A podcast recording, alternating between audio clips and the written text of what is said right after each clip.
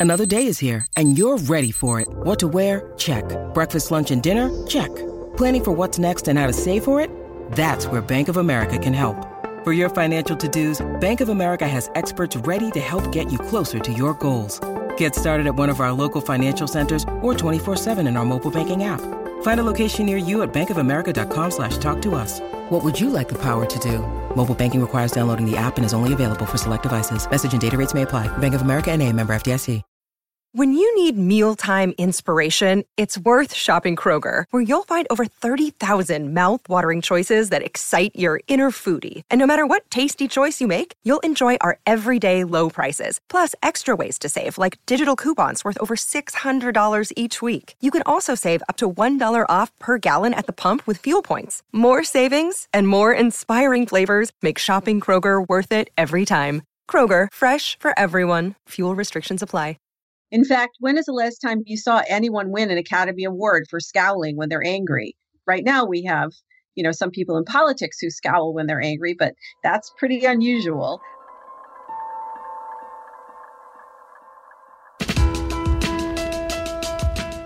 Welcome to The Art of Charm. I'm Jordan Harbinger. On this episode, we'll be talking with Dr. Lisa Feldman Barrett. She is an innovator in the field of psychology and one of the world's foremost researchers on emotions. Today's discussion includes the idea that emotions aren't what we think they are and what we've thought they are for the past few hundred years, a concept called affective realism, how our brain predicts what we think we're hearing and seeing, and how this can affect our behavior and reactions. And we're also going to investigate how emotions are influenced by culture and how certain cultures have emotions that other cultures have never even seen nor experienced. And last but not least, how we can expand our emotional palette to become more adept at both describing and feeling more nuanced emotions and feelings. All this and more on this episode with Dr. Lisa Feldman Barrett. And by the way, if you're new to the show, we'd love to send you some top episodes and the AOC Toolbox. That's where we discuss the science of people and discuss concepts like reading body language and having charismatic nonverbal communication, the science of attraction, negotiation techniques, social engineering, networking and influence strategies, persuasion tactics, and everything else that we teach here at The Art of Charm. Check that out at theartofcharm.com slash toolbox or in our iPhone app at theartofcharm.com slash iPhone. Also at theartofcharm.com, you can find the full show notes for this and all previous episodes of the show. Whether this is your first or 500th episode of AOC, we're always glad to have you with us. Now, let's hear from Dr. Lisa Feldman Barrett. Thank you for joining us on the show today. My pleasure. You publish a lot of stuff. It's kind of nuts. Why? What's going on here? Well, a couple of things. First, I have a fairly large lab. I have about 20 full time people in my lab, full time scientists. Um, and it's my job to train them and to make sure that their research careers are developing well. So that requires publications. Also, we have a lot of lines of research in my lab. So that means a certain number of publications for scientific discoveries in each of those lines. I would say that the amount that I publish is not that different from other influential scientists in neuroscience, maybe a little more than what you might see in the typical psychology lab. Gotcha. Okay. And you do focus on the nature of emotion from both psychological and neuroscience perspectives, which actually is surprising because I think a lot of what I've been reading in business books or what I've been seeing even in psychology books, they only focus on one of those perspectives. And the problem with that is there's a lot of antiquated models of the brain and things that we, I don't know, read in 1970 that people are still spouting off, myself included, frankly, because I didn't know about the nature of emotions. And that's what we're going to talk about today, hopefully. Yeah. The way I like to think of it is like this psychology is the science of the mind the categories of mental events that we use really were bestowed to us by the ancient Greeks. And we still use many of the categories that were around in ancient characterizations of, of mental life. So it's really mental philosophy that's being tested in the laboratory. And as a consequence, psychologists start with categories like anger, sadness, fear, and they go looking for the physical basis of those categories. And that's a mm-hmm. very different and somewhat fraught approach compared to, say, starting with the structure and the function of the nervous system and asking, given how our brains are structured, what kind of a mind could a brain like this produce? What would emotions look like in a brain like this? And does every person have to create the same kinds of emotions or emotions at all? I'm really looking forward to this because I think it's going to turn a lot of what we think we know on its head, especially for our show. Our core through line, if you will, is enhancing emotional intelligence and talking about things that are adjacent to that. First things first, though, emotions are not what most people think they are. So let's talk about what they're not. And then, of course, what are they? Sure. So many people assume that emotions are these fundamentally animalistic experiences and actions that sometimes cause us to do and say things that we would rather not. So, for example, the idea is that lurking inside our deep animalistic parts of our brain, there are circuits, let's say a circuit for fear, a circuit for anger, a circuit for sadness, and so on. And that when something in the world triggers this circuit, let's say for fear, like maybe a snake slithers by, um, the circuit causes a stereotypic, a very specific facial expression that everyone in the world makes and can recognize, a stereotypic or very classic kind of physical pattern that everyone in the world experiences. And the assumption is that everyone in the world has these circuits and these facial expressions and these bodily patterns, and that other animals may also have them as well. So the idea is that inside our highly evolved brains, we have this inner beast that lurks in these uh, highly conserved circuits. Right. So the animal brain, the reptile brain, and things like that that we just can't control, or that we can, I guess Plato thought we could control by being very logical and thoughtful and deliberate. Exactly. So we can blame Plato again here, although other philosophers and scientists have certainly elaborated on the original idea. But, you know, Plato's original idea was that the human mind, what he called the psyche, was divided into three parts animalistic kind of appetites like hunger and sex and so on, emotions, which he called the passions, and he represented these or symbolized them as two wild stallions that had to be controlled by a rational human, a charioteer driver. And this idea that we have kind of a lizard brain that is wrapped by what's a so called limbic system, which is where our emotions live, and that these two parts of the brain constitute our inner beast and are controlled by our highly evolved cortex, which is where rationality lives. This is a cherished view of human nature that scientists and everyone else have really tattooed onto the brain. Evolutionary biologists and neuroscientists have known for quite uh, some time now that the brain is not structured this way and it didn't evolve this way. Brains, as they get bigger across the span of evolution, reorganize themselves in the same way that companies, as they grow, reorganize themselves to stay efficient. And we now know that individual emotions don't live in specific parts of the brain. So there are no stallions controlled by the charioteer. Where are our emotions then? If we've now know from your research that they're not in one specific part of the brain, where the heck are they? That's a great question. So all of human neuroscience began with the question of where in the brain does anger live? Sadness live? Where does thinking live? Where does memory live? Where does seeing live? The idea was that each event that we have that we distinguish in our experience could be found in different sets of neurons. And at first, they were talking about brain regions. And then when that failed, scientists went looking for distinctive brain circuits or networks. And when that failed, they went looking for patterns across the brain on the assumption that, you know, every time you're angry, your brain will comport itself into the same pattern. The fact is, you can find a pattern for anger, let's say, but that pattern is it's like an abstract statistical summary. It doesn't actually exist in anybody's brain. It's just a summary that we can use to diagnose highly variable brain states.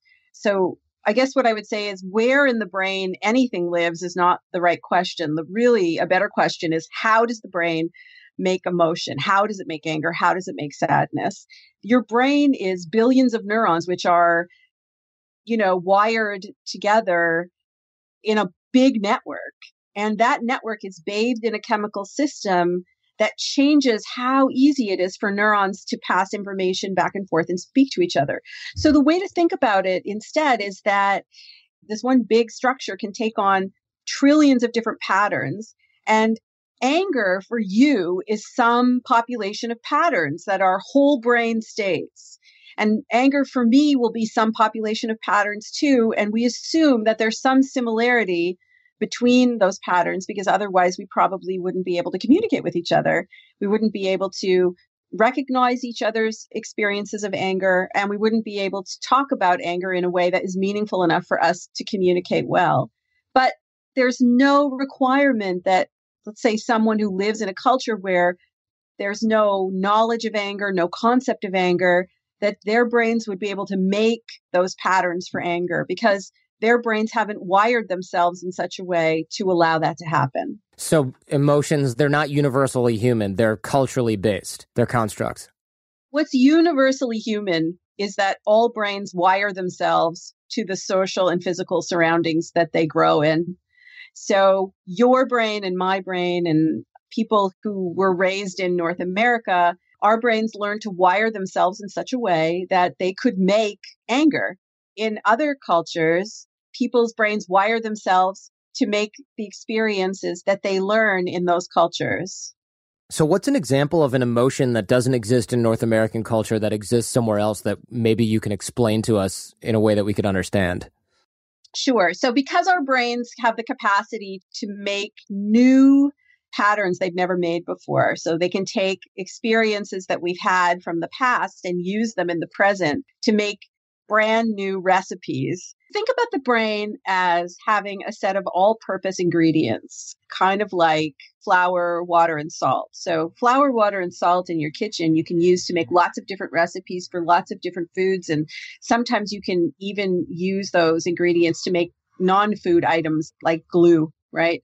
And so similarly, your brain has a set of all purpose ingredients and it can actually use those ingredients to make new experiences that you've never had before. So, for example, there's an emotion concept that exists in Dutch called gezellig, which means kind of um, warmth and comfort and coziness um, and with people that you're familiar with and that you feel close to. As you can tell, it's taking me many words to describe to you what this emotion is. And you're probably able to understand it. And you might even be able to make that feeling because your brain can do what we call conceptual combination. It can take your knowledge of different emotions that you've experienced in the past and put them together in brand new ways. Scientists call this being generative, that you can generate new patterns out of combinations of old patterns. But it's effortful and you know, it takes me many words to describe it to you. And as opposed to me just saying the word gezellig to you, where your brain can, you know, in the blink of an eye, construct that feeling because it's had a lot of practice doing that. So when we feel happy, sad, angry, or any other emotion, according to the book, it's not because our brain is reacting to events in the world. It's doing something predicting and not reacting. What is that? How does that process work? And what does that even mean? Yeah. So to us, it feels like we stuff is in the world and we see the stuff because it's there and it, you know, light from my computer screen enters my eye and makes it to my brain. And that's why I see you. That's why I see the computer. That's why I see all the things around me and so on. To you, it seems as if you are just listening to the sounds that I make, the words that I'm speaking. And, but in fact, you have had decades of experience listening to the English language. And as a consequence, your brain is not reacting to my words. It's actually predicting every single word that comes out of my mouth. Right. Exactly. And if I were to say something that you didn't predict, it would feel really surprising to you. You know, like once upon a time, uh, there was a beautiful princess who, what do princesses do? They. Yeah, I don't, uh, danced in the castle or something. Yeah, you haven't clearly haven't read enough. Uh, yeah, I'm, I'm, a little right? rusty on yeah. that. I was like, uh, once upon a time, there was a beautiful princess who lived in a beautiful castle on a hill. You know, as opposed to once upon a time, there was a beautiful princess who died a horrible death, full of blood and guts and right. terror. So that my prediction wouldn't work in that case or would be off. Exactly. And so predictions don't mean who's going to win the World Series next year necessarily. Predictions, your brain is actually predicting every sight, every sound, every feeling in your body. And we know this for a couple of reasons. The first reason that we know it is that we can look at the structure of the brain and understand that it's structured that way. The second reason we know this is that actually predicting and correcting those predictions. So your brain makes a prediction about on the basis of what's going on right now, it's predicting what it's going to hear and see and smell and taste and feel in the next moment. And then it actually gets information from the world that it then uses as evidence that it compares to its predictions. So, for example, if I ask you in your mind's eye to imagine a red McIntosh apple of the sort that you eat. Sure. Okay. And can you imagine kind of holding that apple in your hand and taking a bite of that apple and feeling the hardness, your teeth sinking into the hard skin and the crunch of the bite and so on. Can you, can sure. you hear that? Absolutely. Yeah. And some people can even kind of taste the tart sweetness of the apple and so on. In all of these cases that we've just um, described, the reason why you can kind of see the ghostly apple and taste it and hear it and so on is because certain parts of your brain are actually changing the firing of sensory and motor neurons in other parts of your brain. That's what we call a simulation or a prediction. Your brain is predicting what you would see, what you would taste, what you would hear, and so on, if an apple were actually present using your past experience of apples. But let's say I actually pulled out an apple and handed it to you then your brain would actually take information from that apple and compare it to its prediction. And so let's say, for example, that your predictions were perfect. The fun and interesting thing about this is that no information from the apple would actually make it very far into your brain because your neurons are already firing in a way that captured it. Prediction is extremely efficient from a metabolic standpoint, and brains are very expensive organs. So neurons are expensive to keep alive and running. So it's really good to have a very efficient brain. If, however, when you bit into the apple, maybe it was a little sweeter than you predicted, your brain might correct its prediction and then you would experience that additional sweetness. Or it could be the case that your brain might decide it doesn't care about the additional sweetness and your brain would kind of stick with its prediction. So your experience of the apple would be somewhat less sweeter than the amount of sugar that was actually in the apple. Johnny, we know if you listen to the show, you are driven. In fact, we're driven by the search for better. But when it comes to hiring, the best way to search for a candidate isn't to search at all. Don't search, match with Indeed. If you need to hire, you need Indeed. Indeed is your matching and hiring platform with over 350 million global monthly visitors, according to Indeed data, and a matching engine that helps you find quality candidates fast. Ditch the busy work. Use Indeed for scheduling, screening, and messaging so you can connect with candidates faster. And Indeed doesn't just help you hire faster. 93% of employers agree Indeed delivers the highest quality matches compared to other job sites, according to recent Indeed survey. We have hired a lot of team members over the last 17 years. Going through endless resumes, well, that's a time sink. But you know what else is a time sink? Interviewing endless people because they're all going to give you the best face forward. That's why we love Indeed, leveraging over 140 million qualifications and preferences every single day Indeed's matching engine is constantly learning from your preferences. So the more you use Indeed, the better it gets. Join more than 3.5 million businesses worldwide that use Indeed to hire great talent fast. And listeners of this show get a $75 sponsored job credit to get your jobs more visibility at indeed.com slash charm. Just go to indeed.com slash charm right now and support our show by saying you heard about Indeed on this podcast. Indeed.com slash charm. Terms and conditions apply. Need to hire? You need Indeed. Over the last 17 years, we have launched our fair share of online courses, coaching programs, and finding the right platform has always been a challenge. They say if you do what you love, you never work a day in your life. But if you're an entrepreneur, you know the hard work that comes with it.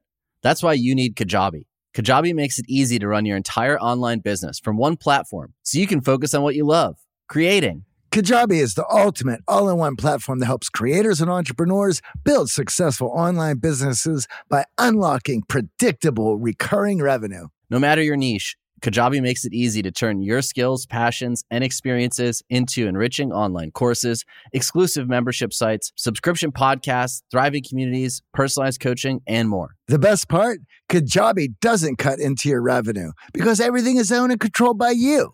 So keep 100% of what you earn. And with Kajabi, you also get robust analytics, easy payment options, email marketing tools, and customizable website templates, all built in.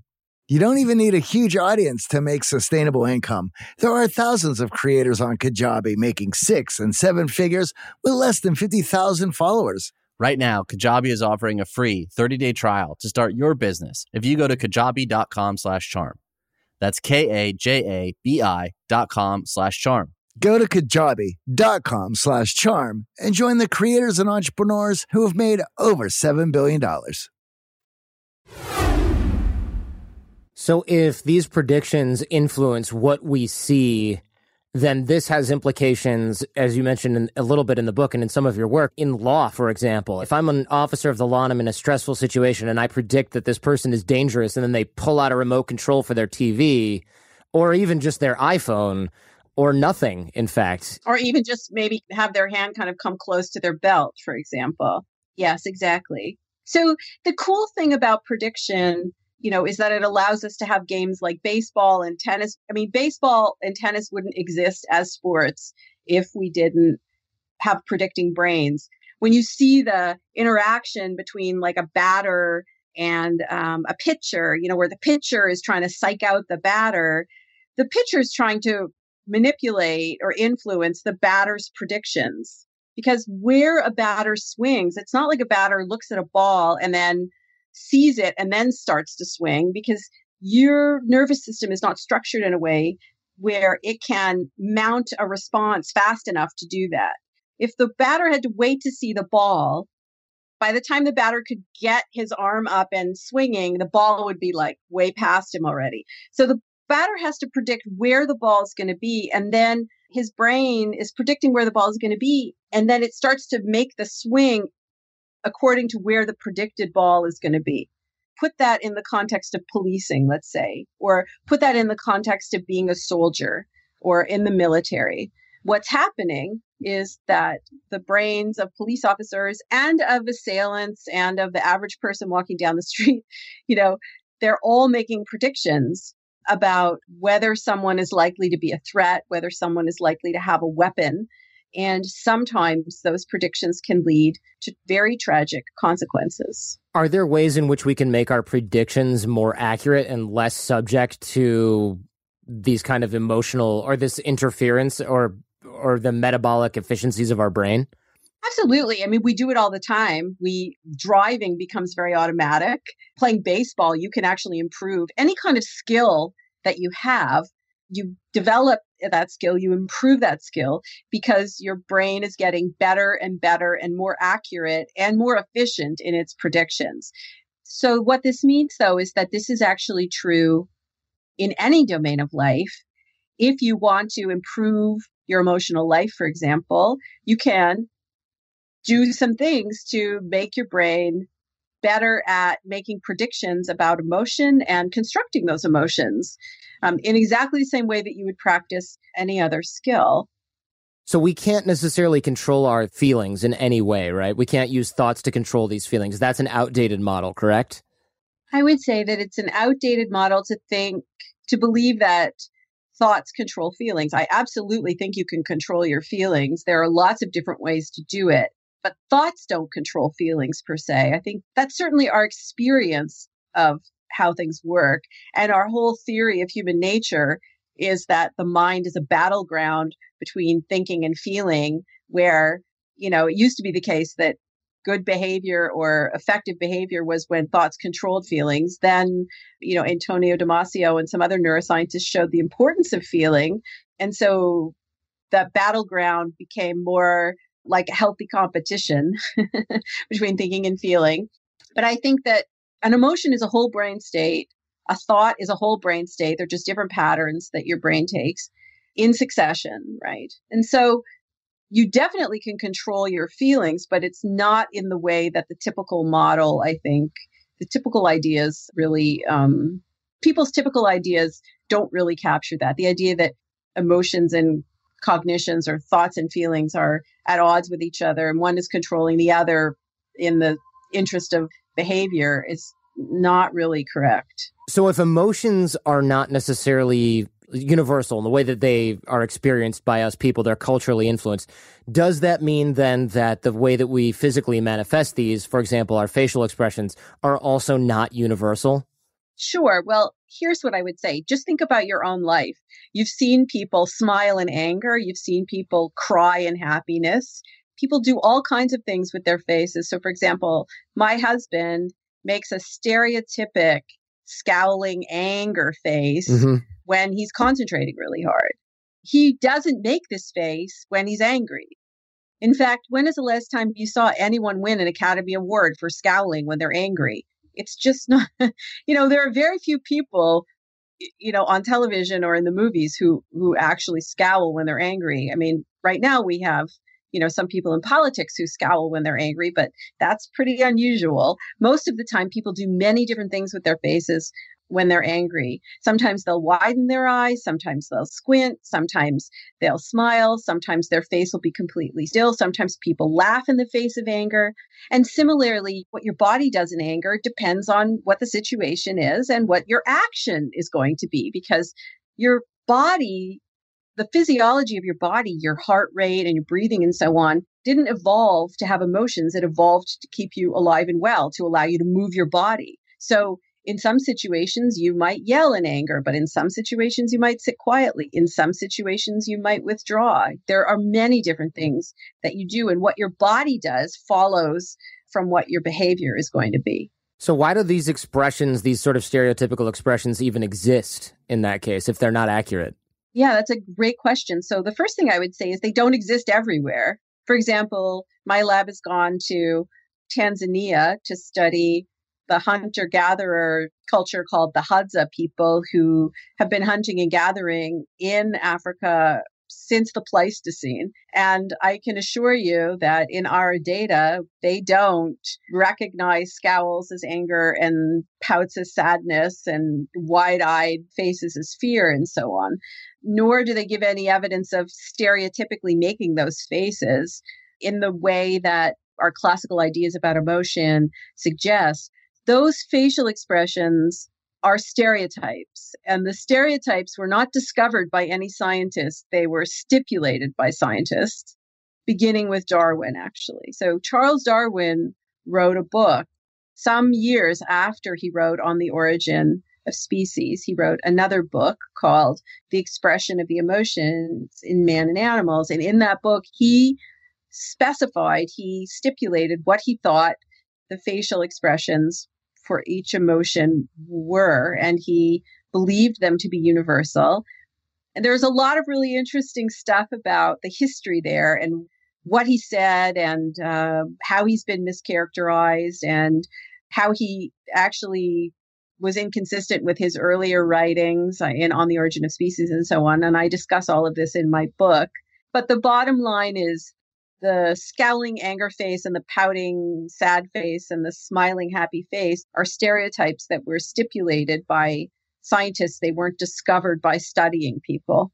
So that would imply then that as far as emotions are concerned, there's no single human nature if we're just wiring ourselves to wherever we happen to live.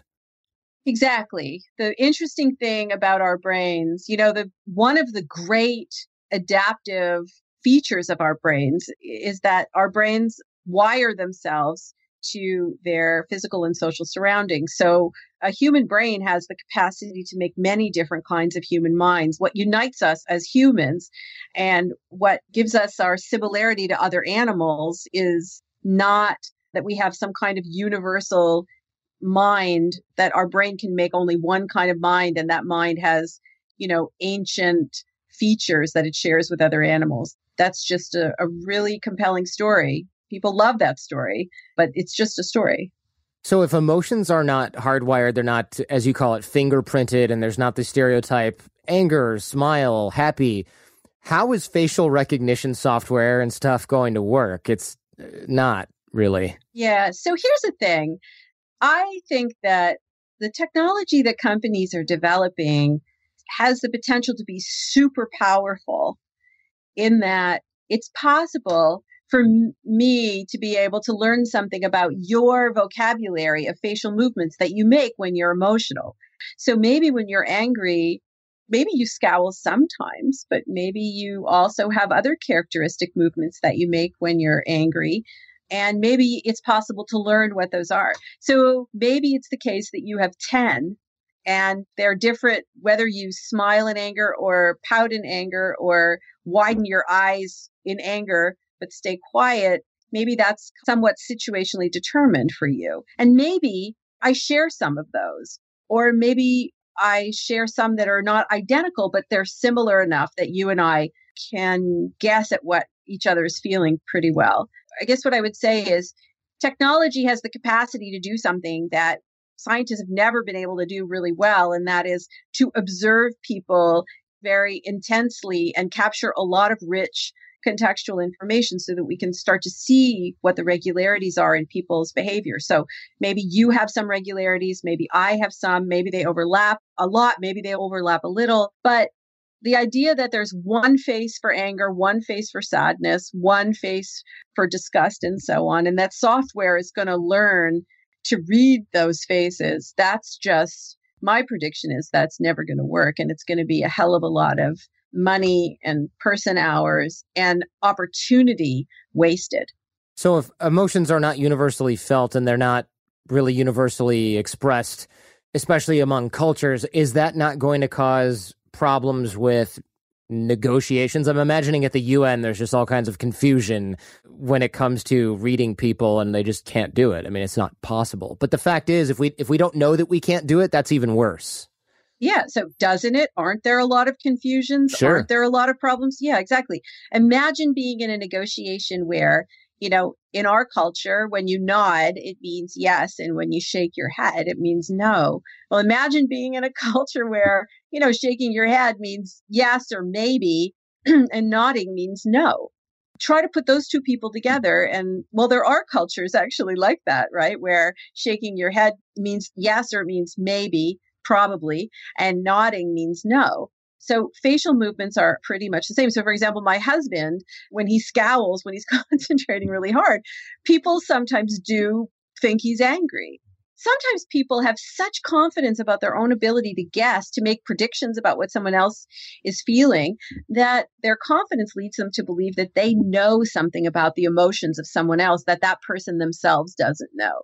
So you know, my husband was married before he met me and he got a divorce and he went to see a therapist who was insisted on telling him that, you know, the therapist asked him a question and he answered while scowling. The therapist said, Oh, you're really angry. And my husband said, I'm not really, no, I'm not really angry. And the therapist proceeded to try to convince him that he really was angry, but he just didn't know it. And that was the shortest therapy session on record ever in the world, I think, because my husband yeah. was just out of there. And I have to tell you, my own students, like when they're giving a practice talk in the lab, I think for the longest time they found it a very scary proposition, not just because I ask challenging questions, but because I probably also knit my brow when I'm concentrating.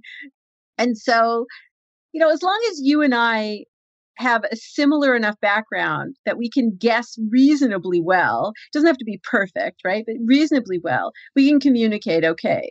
But a lot of confusions in communication, both within a culture and across cultural boundaries, um, occurs because beliefs about emotional movements being universal when in fact they're really not. So, in other words, variation, not uniformity, what we're experiencing here in terms of the expression of emotion. Yeah, variation is the norm. And in fact, this idea that variation is the norm comes from Darwin. So, in On the Origin of Species, Darwin discussed what many people think to be one of his most important conceptual innovations that really transformed biology into the science that it is today. And that's the idea that a species of animal, let's say cocker spaniels, are a highly variable set of individuals, right? So there's no perfect cocker spaniel with a perfect nose size and a perfect coat and perfect ears and perfect tail and so on. Just in the same way, it's a stereotype, just in the same way that scowling in anger is a stereotype.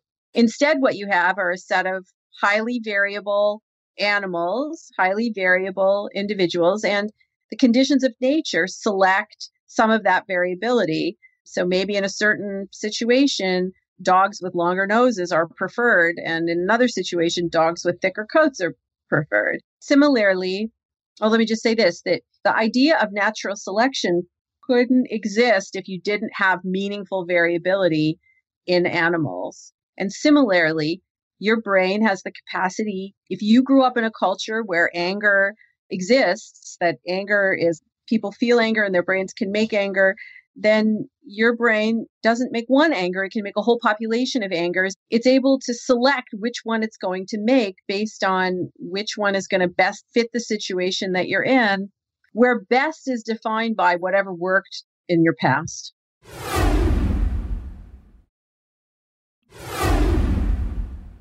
So there goes all that money spent on training TSA agents and training police to recognize the emotional pattern in, in somebody and things like that. That's all moot. Yeah, I mean, with no um, knowledge of a particular person, you can guess pretty well whether someone is in a pleasant state or an unpleasant state. You can guess pretty well whether they're really worked up or whether they're really calm. But for example, in an airport, has it ever happened to you that you've missed your flight or your flight's been canceled, but you have to be someplace? You get really worked up, and what you're feeling is fear and anxiety what the gate agent sees is anger. Mm. I don't know if that's ever happened to you, but it certainly happened to me. And I watch it happen every time I take a flight where if something goes wrong, sometimes people are angry, but a lot of times they're just super anxious. There's a lot of uncertainty. They don't know if they're going to be able to get where they're going.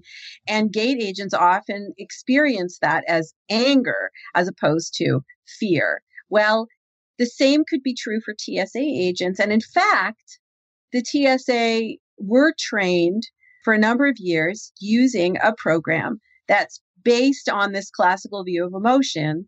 And there were congressional hearings about this because after spending almost a billion dollars, it was discovered that the detection procedure didn't work.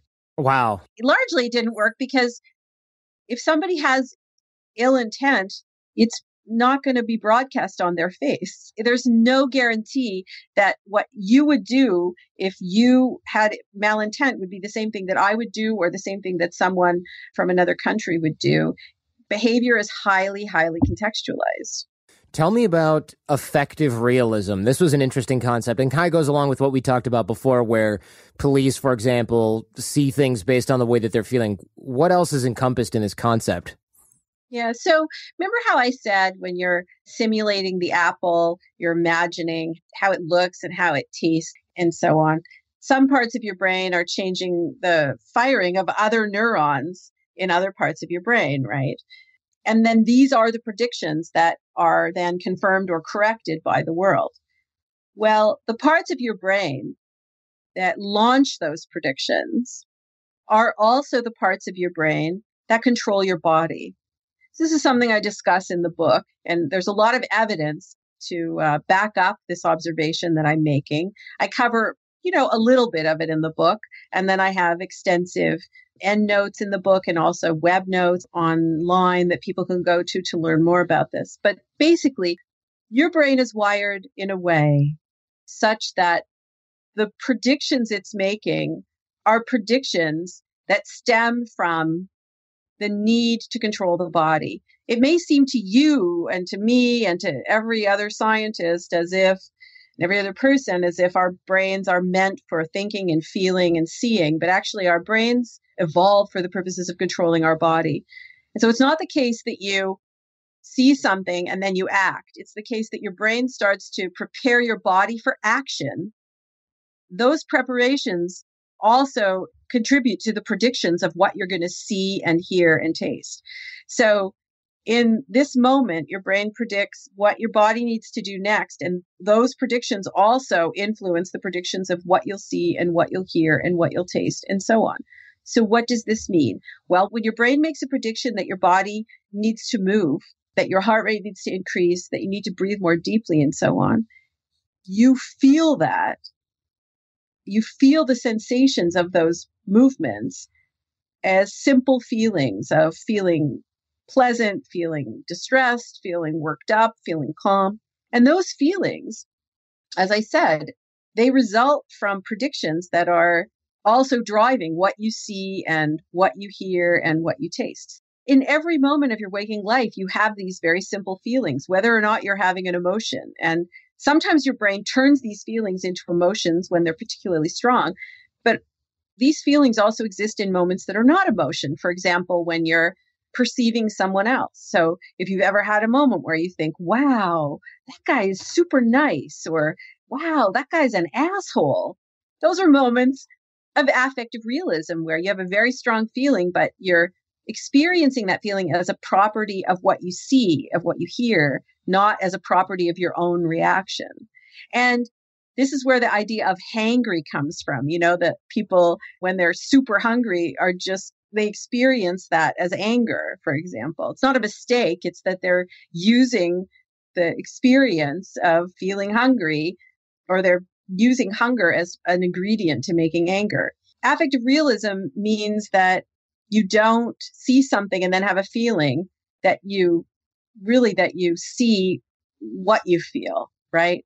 There's a lot of evidence that this is the case. So, for example, there's evidence in the real world. For example, if you're interviewed for medical school or on a day, if you go to medical school, this is also true for being interviewed for jobs, for example, but the medical school example is quantifiable. If you interview with someone on a rainy day versus a sunny day, you know, things will go better for you at an interview on a sunny day. The interviewer will like you better. If you interview with someone before lunch versus right after breakfast, well, right after breakfast, they're feeling pretty good. Right before lunch, they're probably feeling pretty hungry and uncomfortable. And discomfort will be influencing the kinds of predictions that they're making about you. In fact, there was a study done with judges showing that when you look at the judgments that judges make about parole for people, they make very, very different decisions right before lunch than they do right after lunch. Right before lunch, they're feeling unpleasant and they are using that unpleasantness as a source of evidence that something must be that the prisoner doesn't deserve parole. There must be something about him that's dangerous or or problematic. Whereas after lunch, that unpleasant feeling is not there. And so they're more likely to grant people parole after lunch. And I can give you lots and lots of examples. In our lab, for example, we can make people feel unpleasant without knowing it and then have them look at pictures of people while we're making them feel unpleasant without them knowing it, without them knowing the cause of it. And they look at those people and they see those people as less trustworthy, less likable, less attractive, less reliable. Similarly, we can make them feel pleasant without knowing it. And they see people as more reliable, more trustworthy. They even see the people as smiling, even though the faces are completely neutral. That's so interesting. And I feel like our brains, it's not necessarily a trick that's played on us, it's simply an efficiency that is less objective than we think it is. Well, you know, the illusion of the dress, you know, is that dress, you know, is it black and blue or is it gold and white, right? Some people see it as one, some people see it as the other. That's a really great example, I think, of um, showing you just how every experience you have everything you hear and see and taste and feel is your construction. There's nothing about our experience that is completely objective. It may feel to you as if it is, but your brain is not wired to work that way.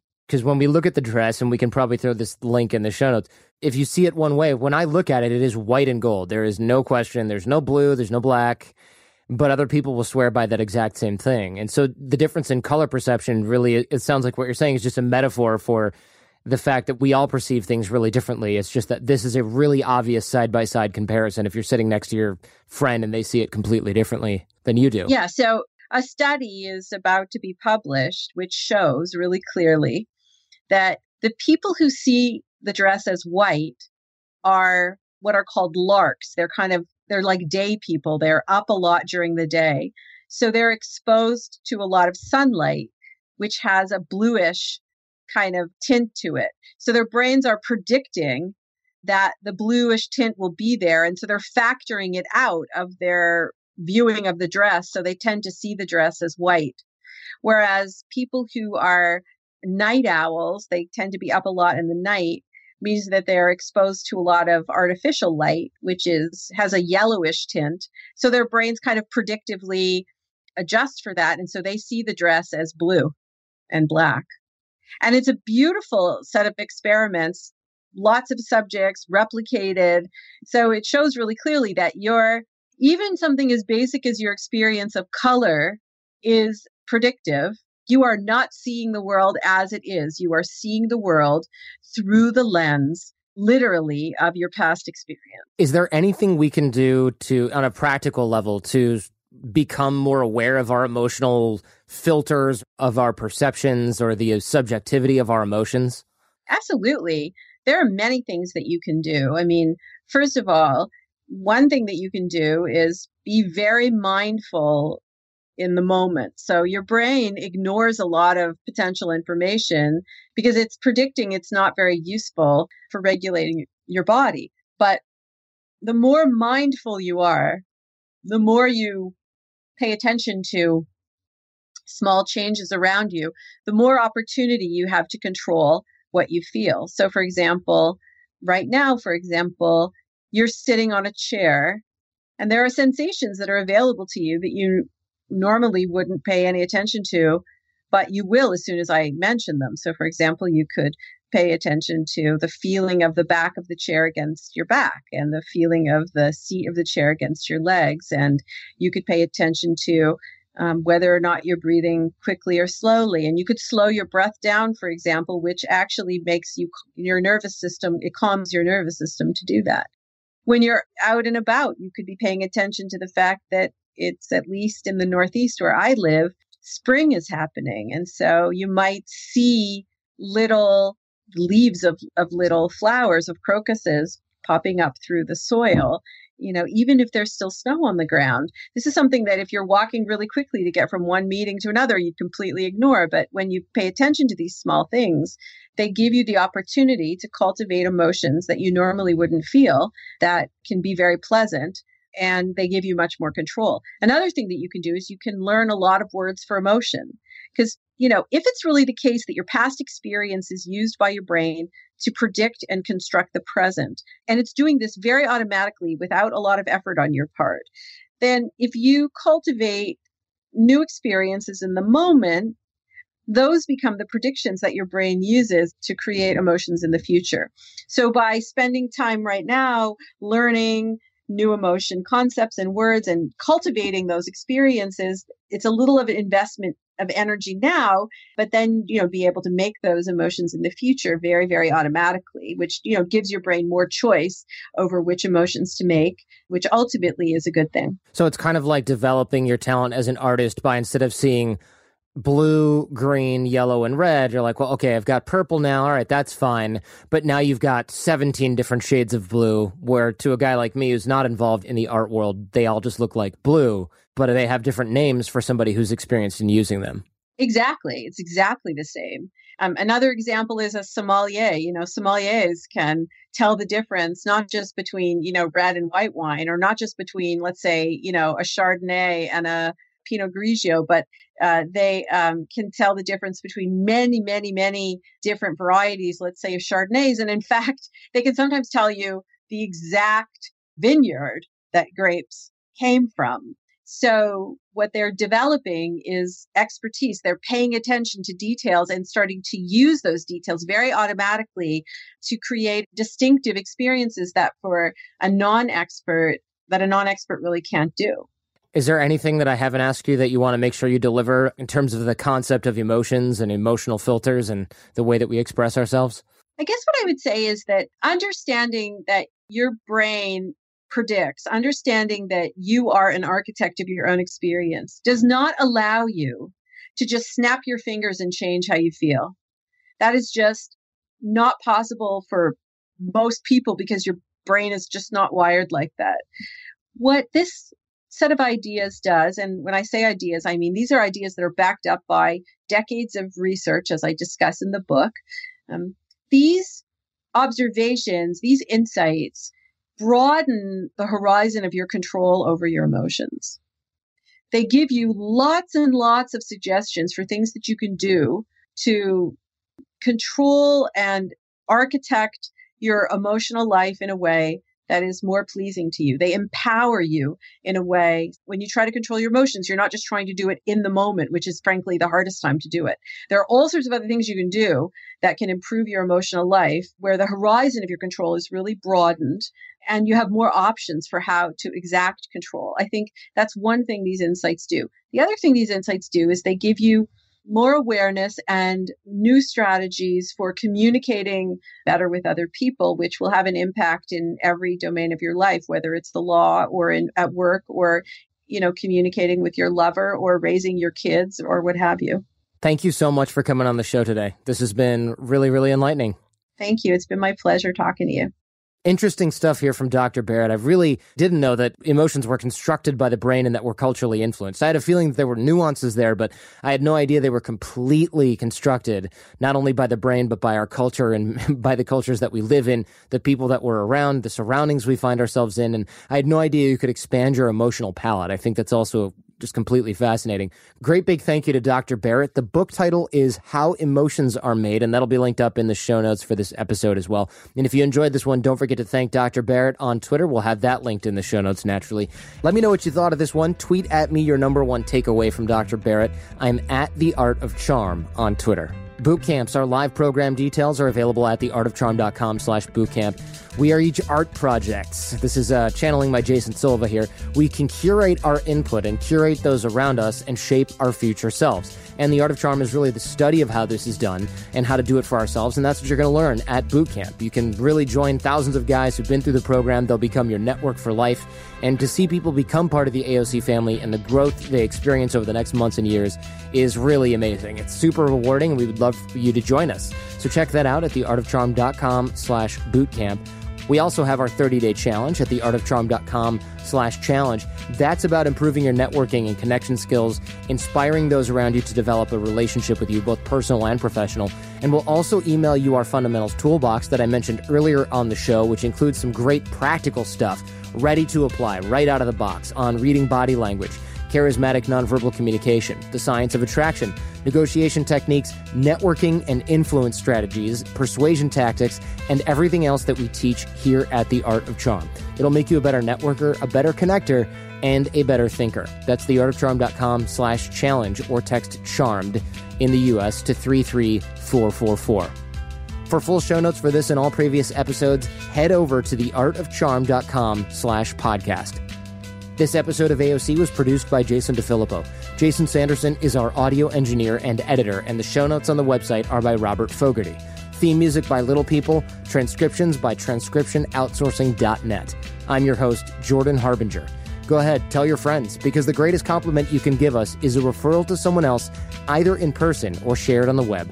Word of mouth is everything, so share the show with friends and enemies. Stay charming and leave everything and everyone better than you found them.